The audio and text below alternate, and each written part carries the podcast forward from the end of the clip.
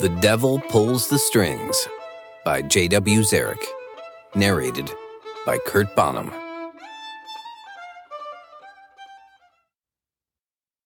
Chapter 31 Lapushka. I escaped the hut, mount Boaz, and head east. Baba Yaga's sister has promised me a blue rose if I find her cat in some caves in the mountains. Twenty minutes into the ride, I come upon a forest of apple trees and pass apple tree after apple tree after apple tree. Finally, the path leads to a field.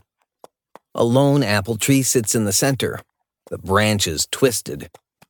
Below the tree are limbs perfect for a torch, perfect to have heading into a dark cave. I dismount, grab two, and lash them to the saddle, then swing back onto Boaz. Past the edge of the field looms dark mountains. A wind blows. My gut twinges. The wind seems to whisper, Turn back. The image of a small, dark, enclosed cave sunk into the side of a mountain plays and fades in my head. A sliver of a shiver pricks at the back of my neck, and my vision goes in and out of focus. I inhale deep. The wind dies. I tug Boaz's reins, and we trot to the foot of the mountains. Lapushka! Here, kitty, kitty, kitty! This is pointless, I know, since Baba Yaga suggested the cat would be in the cave, but I'm still hopeful I might not need to go into a small dark place. A faded path winds up the incline, beckons me to climb. I nudge Boaz up the path, Baba Yaga's sister said to follow the closest path highest up the mountain. Lapushka! Lapushka! Here, kitty, kitty, kitty, come on out. Your mama misses you. The path turns steeper. Clomp, clomp, clomp. Boaz struggles to reach a wider, flat space surrounded by four boulders, two man sized, two bigger still. Boaz's skin glistens with a sheen of sweat. We'll take a break. I dismount, take out Melusine's cup, turn it upside down over my hand. Water pours, fills my palm. Boaz drinks from my hand. I bring the cup to my lips, tilt the cup, and milky liquid trickles out. Goes down smooth. My gut warms, and the heat spreads to my legs, arms, chest, and head. A surge of refreshed energy washes through me. Boaz lifts his head, exhales sharply. I crane my neck to see what's got Boaz riled. I stare at the path that goes higher, and at the bend, a sharp body sized rock juts out from the mountainside. A gust kicks up dust. A howl. Lapushka? I decide to investigate, hoping Lapushka is close and my first task will be simple.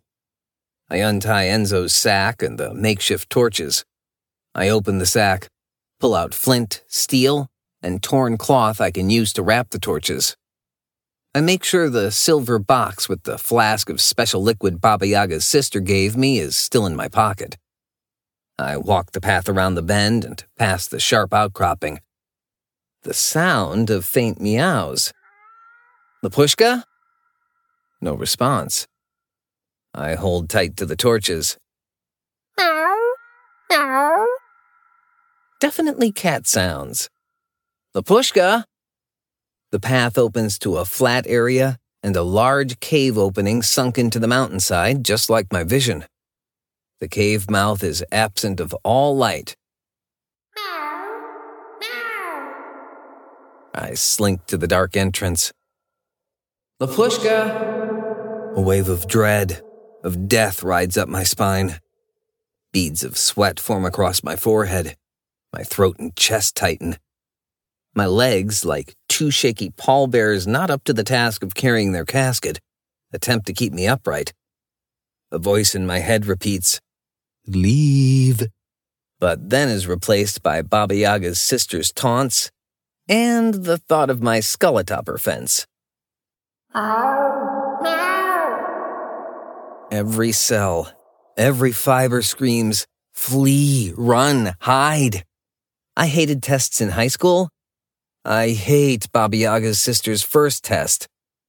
Meow, meow, meow. Then a faint mew, followed by a hideous shriek, and then silence.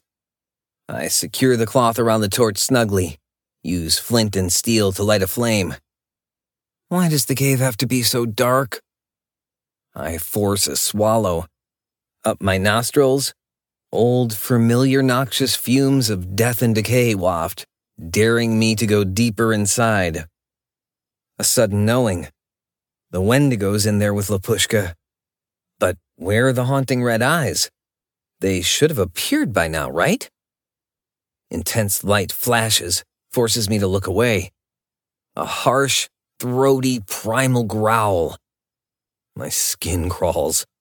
I step back. The light fades. Fear rides the lump that hangs at the back of my throat. I use the flint and steel to set a second torch. I take out the silver box, the special flask with the silver, uncork it. The bottom of the torch is sharp enough to work as a weapon. I spill the liquid silver over the sharp point of the torch. The cold knot in my stomach tightens. Sapphire and New York City are in danger, and this is my one slim chance to get the blue rose. No time for regrets, no do overs, no takebacks. The boom in my heart lessens. I push back every mental argument and walk deeper. My vision adjusts to the cave's interior light. The red orange torch flames flicker, Otherworldly shadows and shapes stretch along the walls. I grip one torch tight with one hand and point the sharp silver coated end of the other toward the cave's deeper interior. I walk, and loose stones underneath my feet shift. Crunch, crunch, crunch. I listen for the Wendigo. A low, guttural growl strikes a cold shiver across my shoulders and spine. Whatever made the noise is close. I tread on, squint, wave the torch in front of me. A few feet further, and Flame's light lands on a shape seemingly sprawled on its side five feet in front of me. I inch closer. The creature has massive antlers covered in caked blood and desiccated skin, unable to cover all its exposed bones. An exhalation shoots out between my teeth. It's the Wendigo. I only get one shot. I lift the torch to plunge the silver end deep into its back. The Wendigo howls. Deep pain carries in its weakened cry. I lean the lit torch closer to the Wendigo, spot signs of a battle. Blood everywhere, luminous red pools underneath its damaged body. I raise the sharpened torch, ready my final blow. How the heck are you alive? The words spill out. A faint mew floats out of the Wendigo. Lapushka? Is the cat under the Wendigo? Or inside it? Meow. The Wendigo pants a hot mixture of putrid meat, rotten eggs, and poo. Its breathing labored. It opens its mouth, mews weakly. What has happened here? I look around and spot a finely crafted silver blade covered in blood. Wendigo blood. A small black stone is forged into the hilt. Where have I seen that blade and jewel in a hilt before? My gaze is drawn to a glint of a shine at my foot. I pick up a cufflink. In the center, Set in black onyx is a golden dragon locked in an embrace with a brown and green creature. The Dragon and Nymph Society. A member of the society was here. Did they do this to the Wendigo? Why? I put the cufflink in my pocket. If I ever get back, I'll need to show Rizos. Did Baba Yaga's sister set me up? Did she know about this battle with the dragons and nymphs? Is her cat and the Wendigo the same creature? If they are, and this is the animal I need to return to Baba Yaga's sister, I need to heal the poor beast. I kneel beside the injured Wendigo and take out the cup Melusine gave me and tilt Melusine's cup and hold the cup over a wound. I hope this thing works on Wendigos. I clear my mind, mimic the angle I remember Melusine held the cup, and the cup warms. Fluorescent milky white liquid splashes out, washing every wound I place the cup over.